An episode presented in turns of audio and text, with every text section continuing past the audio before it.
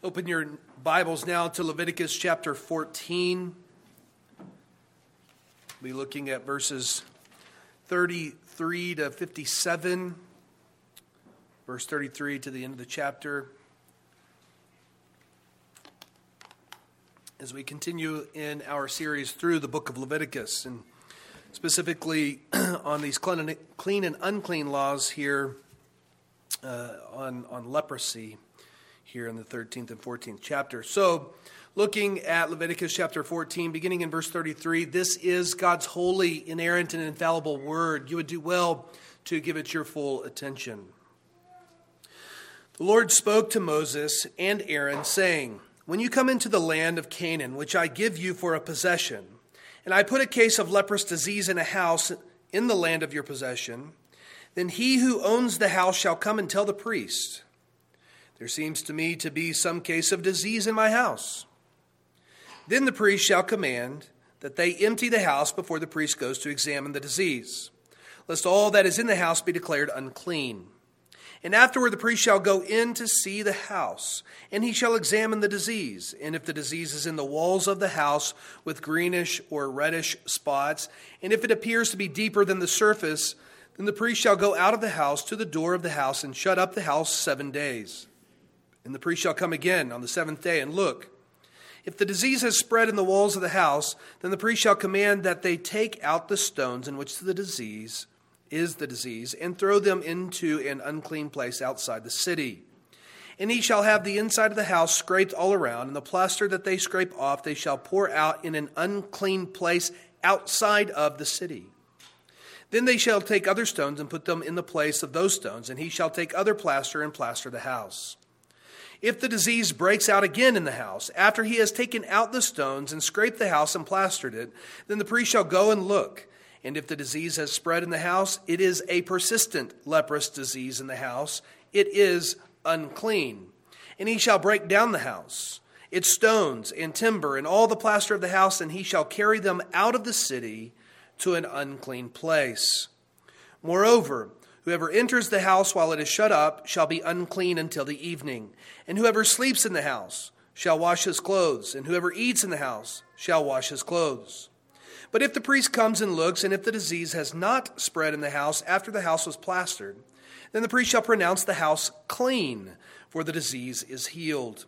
And for the cleansing of the house he shall take two small birds with cedar wood and scarlet yarn and hyssop and shall kill one of the birds in an earthenware vessel over fresh water. And he shall take the cedar wood and the hyssop and the scarlet yarn, along with the live bird, and dip them in the blood of the bird that was killed, and in the flesh and in the fresh water, and sprinkle the house seven times. Thus he shall cleanse the house with the blood of the bird, and with the fresh water, and with the live bird, and with the cedar wood and hyssop and scarlet yarn. And he shall let the live bird go out of the city into the open country. So he shall make atonement for the house, and it shall be clean. This is the law for any case of leprous disease, for an itch, for leprous disease in a garment or in a house, or for a swelling or an eruption or a spot, to show when it is unclean and when it is clean. This is the law for leprous disease.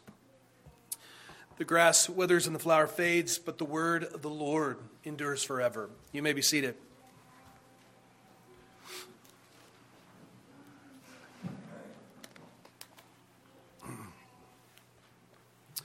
Now, the concept of wholeness or completeness has been the primary theme of this section of Leviticus that deals with the clean and unclean laws. There was to be wholeness and completeness in the camp of Israel because God dwelled in the midst of their camp within the tabernacle you really can't grasp the true intent of the clean and unclean laws unless you understand two things. First, you must understand that the tabernacle was a replica or a copy of heaven itself. In heaven, everything is whole and complete. And in that respect, everything in heaven can be considered clean. Now, if the tabernacle was a replica of heaven, then everything near to the tabernacle must also be clean. Anything, whether a person or a thing that became unclean, must be expelled from the camp of Israel. So that's the first thing. Second, you must understand that uncleanness symbolized either sin itself or the effects of sin.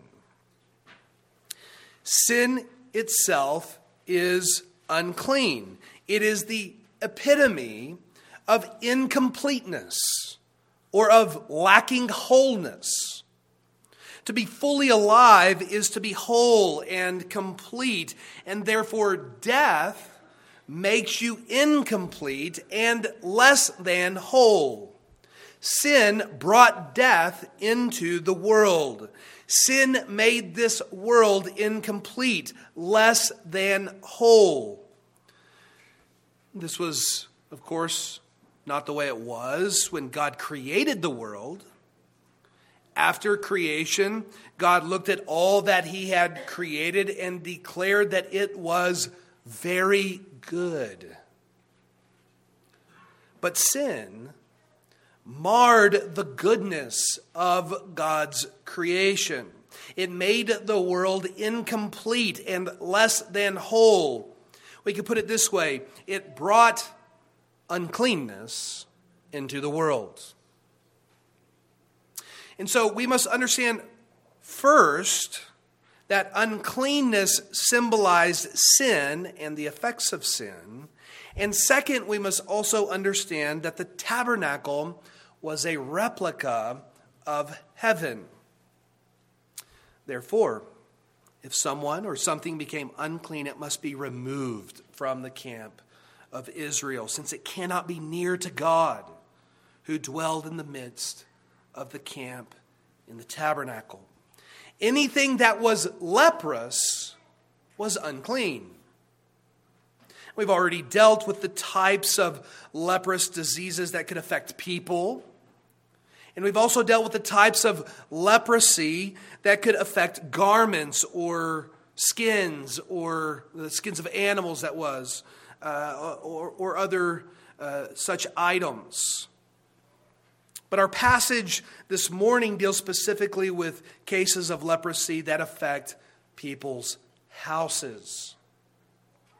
What we want to do this morning is first discuss the instructions that Israel was given for dealing with this type of leprosy.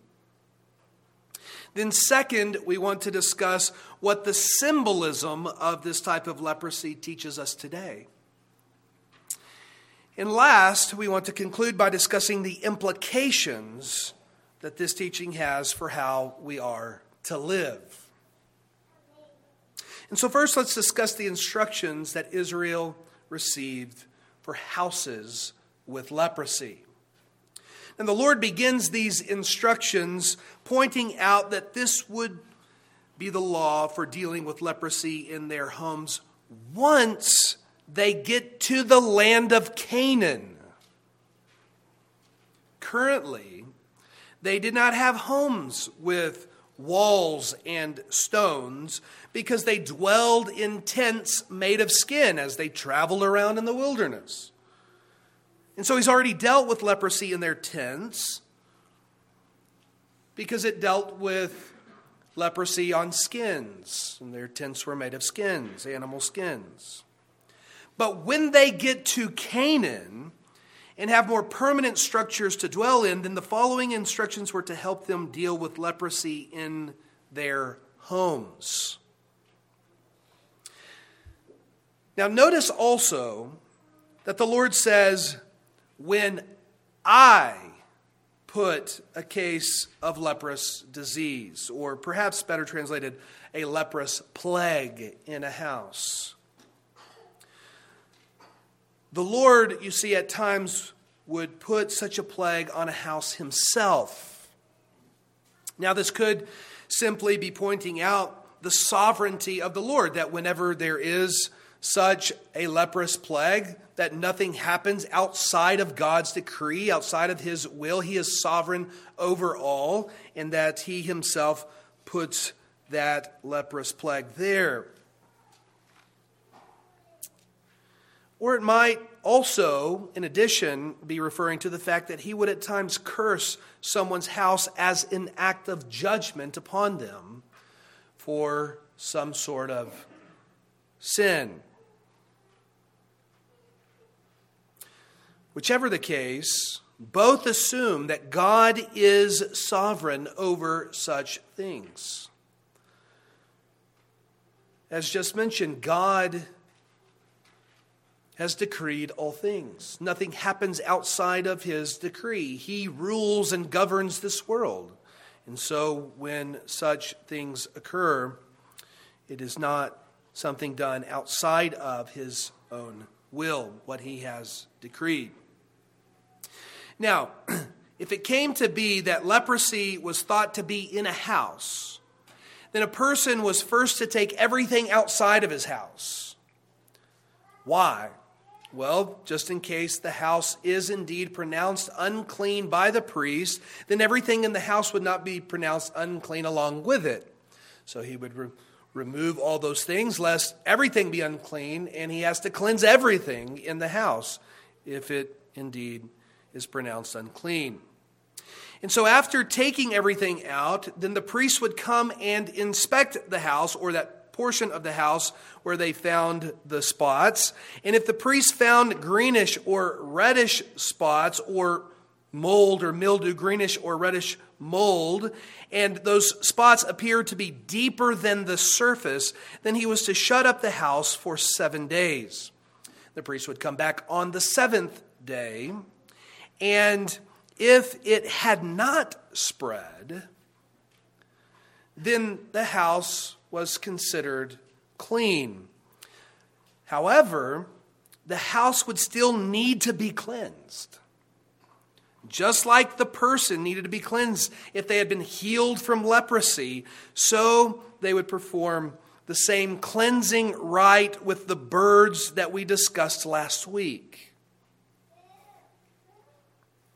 So the house still needed to be cleansed from whatever growth there was in the house, but it would be pronounced clean. But if going back on the seventh day it had spread, then the priest commanded the owner of the house to take out the stones where the leprous plague was and all the plaster in that area and to throw them out into an unclean place outside of the city. And then the owner could put new stones in and replaster the wall. And if this took care of the situation, then the house would be declared clean. But again, the house would need to be cleansed. And so again, they would need to use that same cleansing rite with the birds, the two dove or the two pigeons, one that was put to death, the other one dipped in its blood, and the scarlet yarn and the hyssop and the cedar wood, all those things which we discussed last week.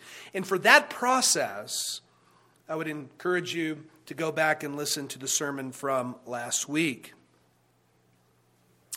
Now, on the other hand, if the leprous plague came back after those seven days, then it was a persistent leprous plague, and the whole house was pronounced unclean. And so the owner of the house would have to tear down the whole thing, the whole structure, and carry all of it outside of the city to an unclean place. And anyone during this time who entered the home would themselves be considered unclean until evening, and whoever slept in or ate in the home would need to wash their clothes.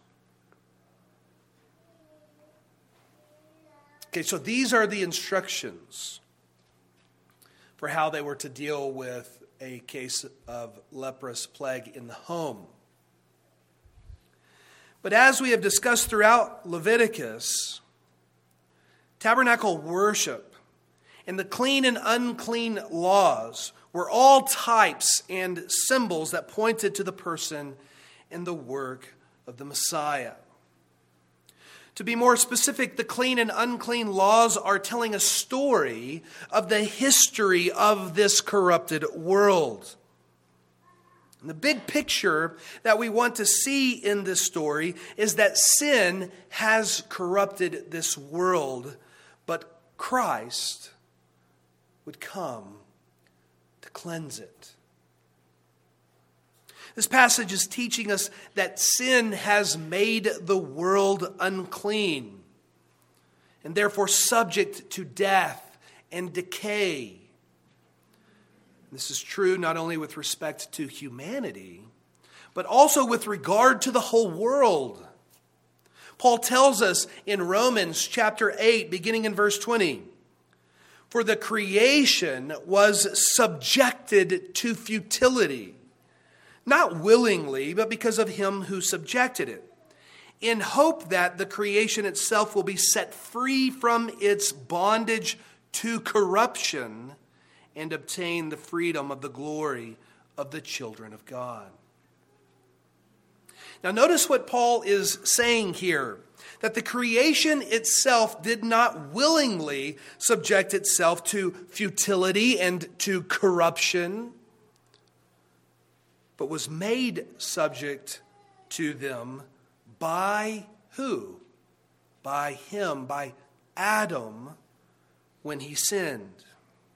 And Paul really here is simply commenting on what Scripture reveals in Genesis chapter 3, verse 17. That verse records the Lord's words to Adam directly after he sinned. It says, And to Adam he said, Because you have listened to the voice of your wife, and you have eaten of the tree of which I commanded you, you shall not eat of it.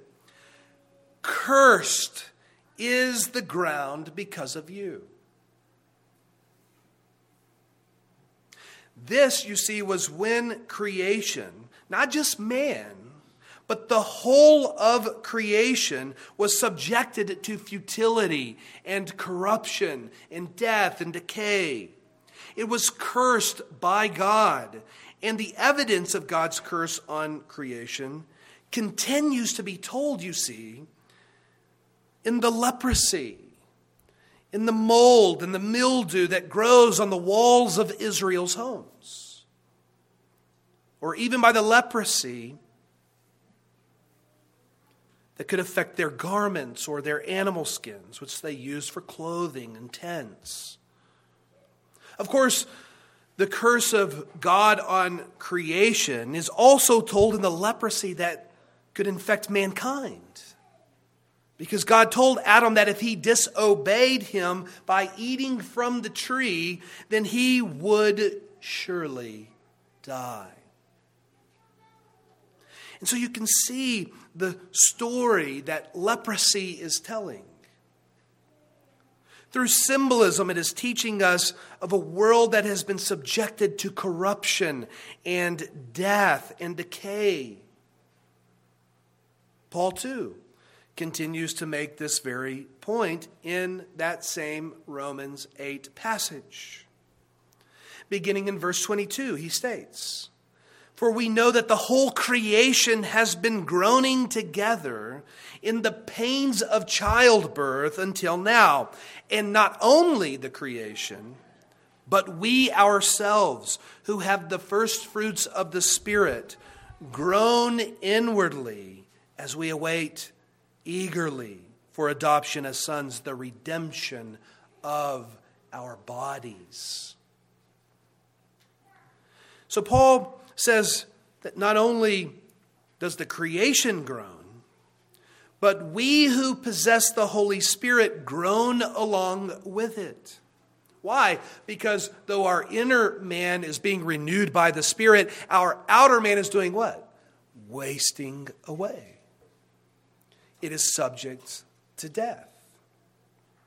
And so, not only does man need to be redeemed from its depraved state, but so too does the rest of creation. Man has brought the curse of sin and death upon all of creation. commenting on this very passage. Matthew Henry writes There is an impurity, deformity, and infirmity which has come upon the creature which has come upon the creature by the fall of man. There is an enmity of one creature to another. And they are used, or abused rather, by men as instruments of sin. Yet this deplorable state of creation is in hope. God will deliver it from those and from thus being held in bondage to man's depravity. End quote. You see, beloved, God has an eternal plan to correct, to remedy, to redeem all of creation from its corruption and futility which was brought on by sin.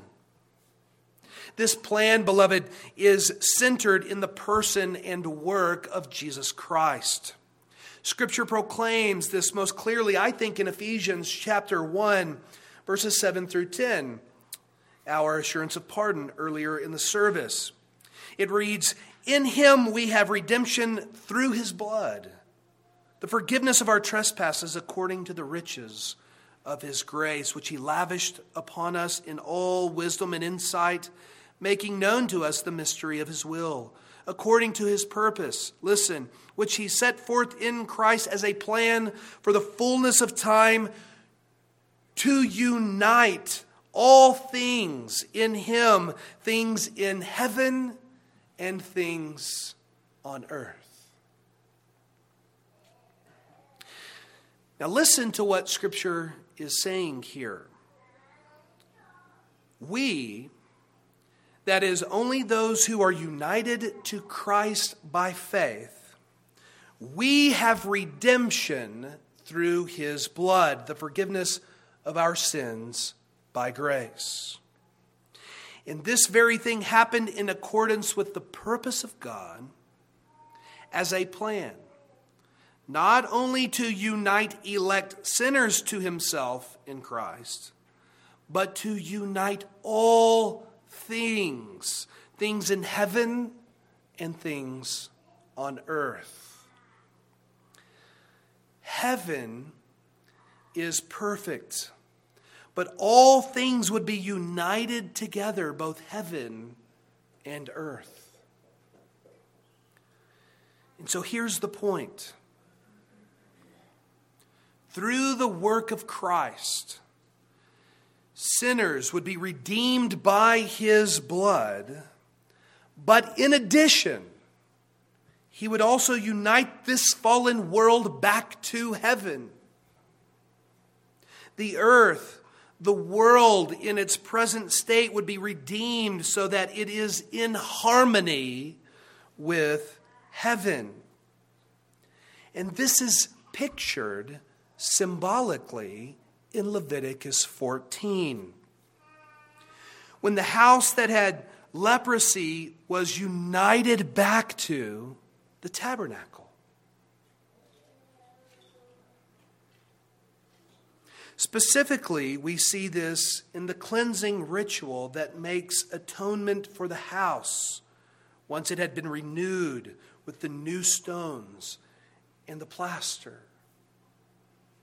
The same blood ritual that made a person clean from leprosy also makes the house which once had leprosy clean. Do you remember how we said that a person healed from leprosy had received the equivalent of a new birth? Discussed that last week. Once healed, it was like the person had a new birth. With leprosy, they were like the living dead. But being healed, they had a new birth. Well, it's like the renewed house has received a new birth. And this is symbolized by the blood ritual of the bird. It's cleansed and given new life. Now, the blood of the bird, of course, was a type and a shadow of the blood of Jesus Christ, which not only makes the leprous souls of the elect clean, but which also makes clean this cursed world which is subject to death and decay and unites it back to heaven. And so the renewal and cleansing of the house is a type and a shadow that points to the renewing and cleansing of the whole world. It's as if the present world will have a new birth. In fact, Jesus speaks of it in just this way. In Matthew chapter 19, verse 28, he says, Truly I say to you. Now, the ESV, that's what translation you have, goes on to translate, in the new world. The New American Standard, I think a little better translation says, in the regeneration.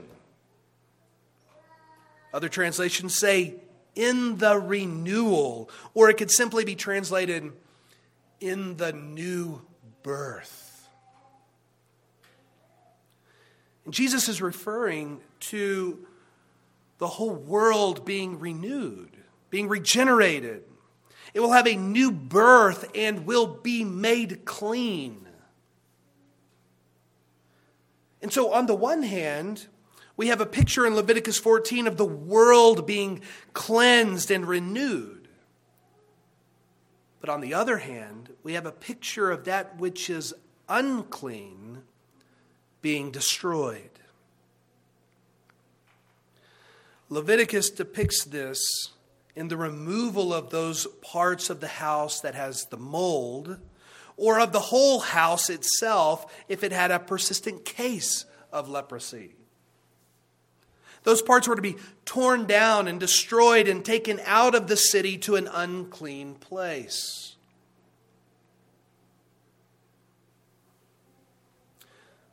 Beloved, when Christ returns, he will cleanse the present world by removing all the uncleanness from it and will fully reconcile it to heaven. How will he do this? Well, uh, Grant has been preaching on that in 2 Peter 3. In that chapter, what we find is that the Lord will return like a thief in the night. And the world, as it now exists, will be dissolved by fire. And the works on the earth will be exposed. And out of this will come a new heaven and a new earth in which only righteousness dwells.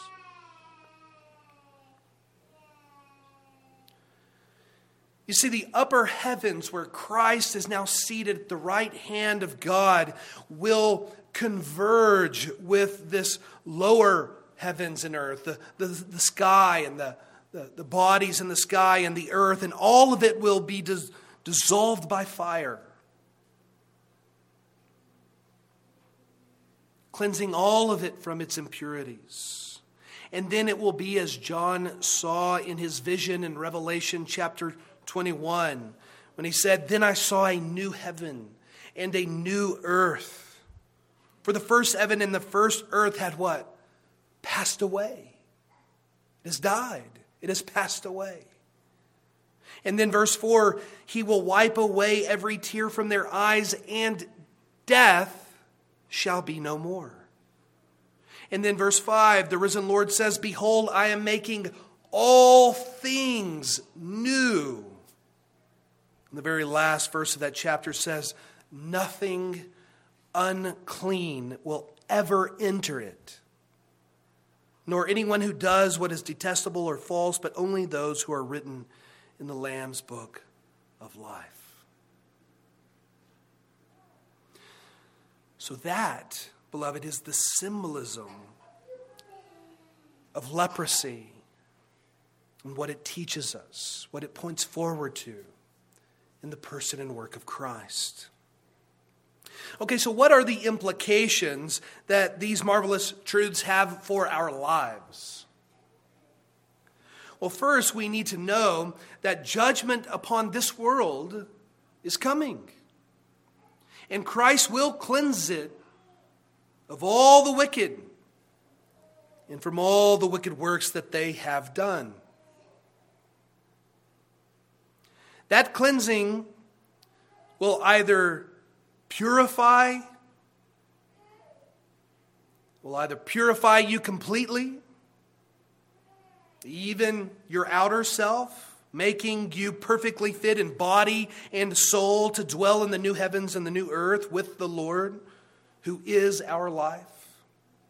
Or it will eternally consume you, casting you into that unclean realm of death and decay that is in hell, where the worm never dies and the fire is never quenched. Mark 9 48.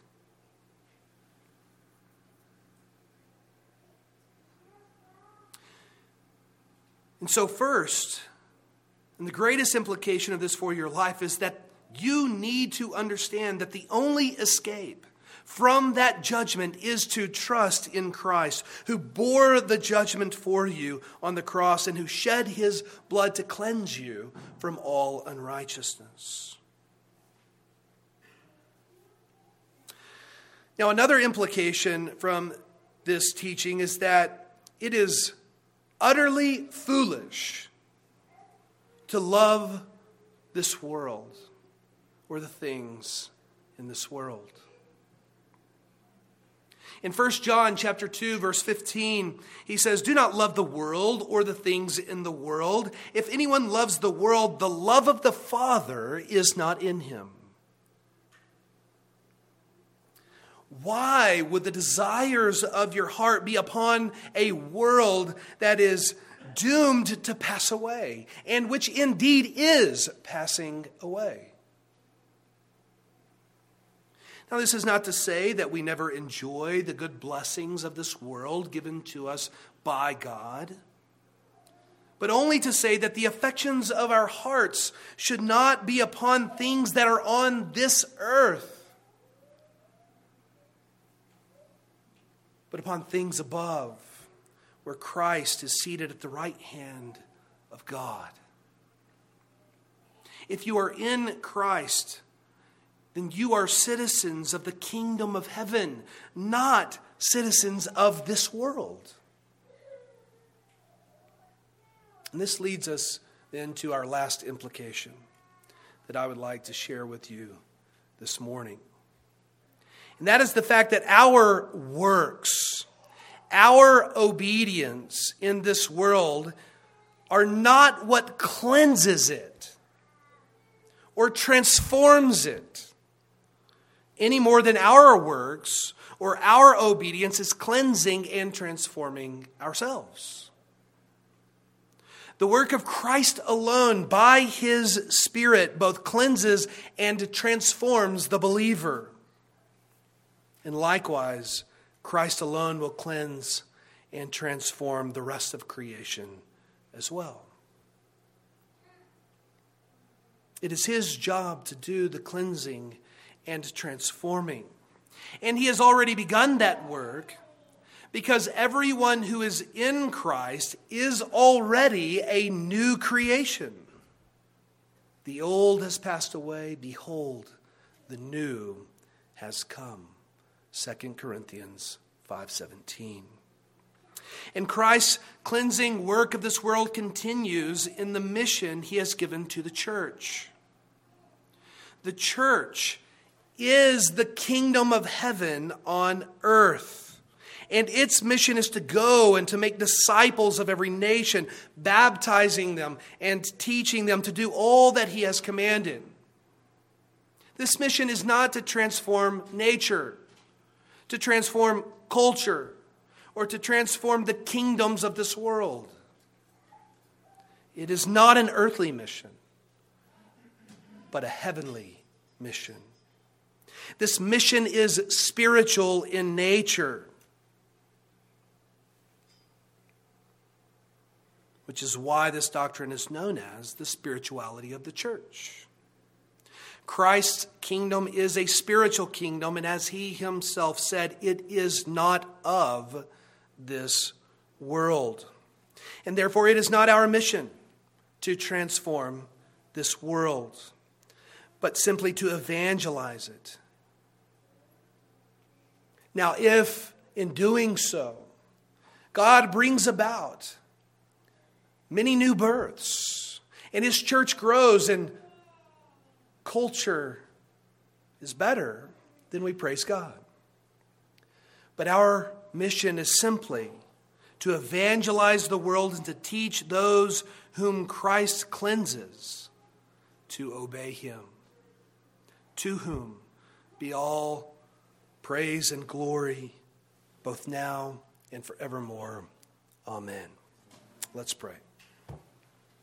Our most gracious Heavenly Father, we are thank you. We are thankful that you have sent Christ into the world to redeem it, to cleanse it. Indeed, you said through your servant Paul that in him you were reconciling the world to yourself. And so you have given us what? The ministry of reconciliation to preach the good news that Christ, by his Spirit, might reconcile unbelievers to himself, bringing them to faith and repentance. And we know that you will finish all of this work at the return of Christ. And so we pray that we would be faithful to the mission that you have given to us, that we would live godly and holy lives, obeying Christ and sharing the good news. May Christ's return come quickly. In Jesus' name, amen.